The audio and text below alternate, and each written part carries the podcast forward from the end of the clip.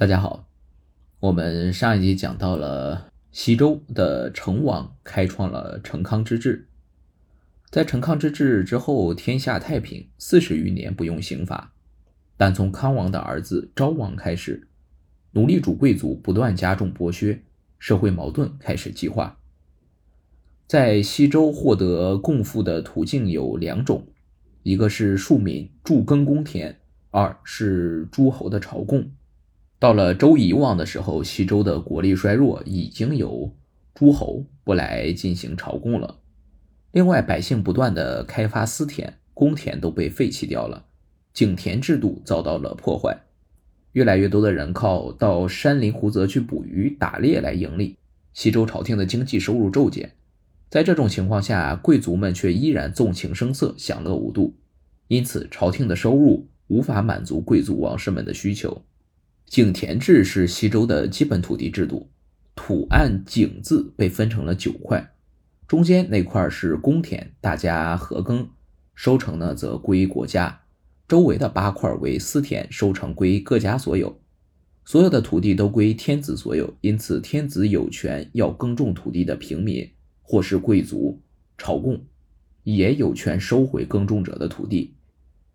周夷王去世，他的儿子姬胡继位，也就是周厉王。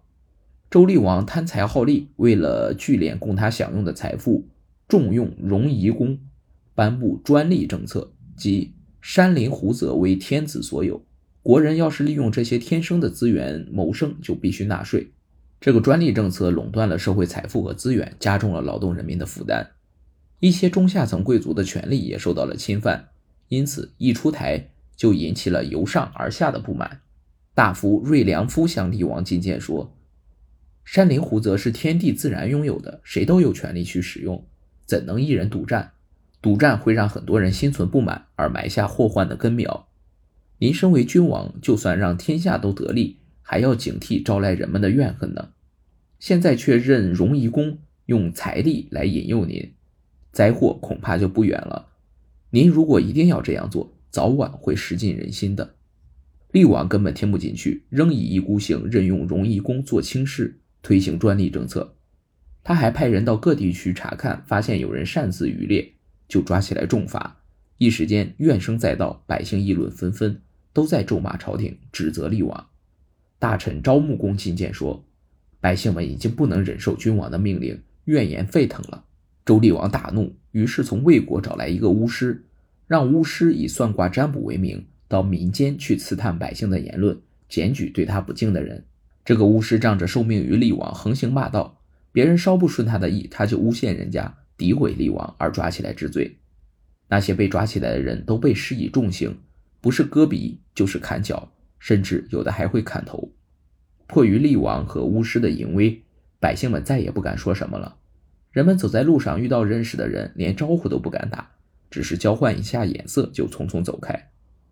周厉王知道后，非常得意地对昭穆公说，我消除了人们对我的议论，他们什么都不敢说了。昭穆公却摇摇头说，这只是堵住了百姓的嘴，堵住百姓的口比堵住流水更加可怕。水流拥堵到一定程度，就会冲破堤坝，那时的破坏性更大。因此治水要采用疏通的方法，开通河道，让水流畅通无阻。管理百姓也是同样的道理，让他们可以自由地说话，畅所欲言。因此天子治理国政，命令公卿以至烈士都要献诗讽喻朝政得失，乐官献曲反映民情，史官献书提供可资借鉴的历史，乐师之长要献真诫之言，百官可以直接进谏转达民意，近臣尽心规劝，同宗亲属要补查过失，太师太史进行教诲，元老大臣等年长者要经常告诫，请君王斟酌而行。这样处理政事，才可以使政策不违背事理，推行起来非常顺畅。百姓有口，就如同大地有高山河流一样，这些是产出财富的地方。百姓有口，又好像大地有肥沃的土地，可以生产人们生活所需的衣食。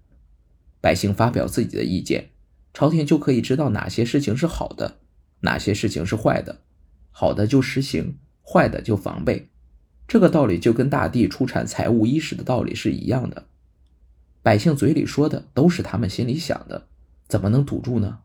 就算是堵住了，这种状态又能维持多长时间呢？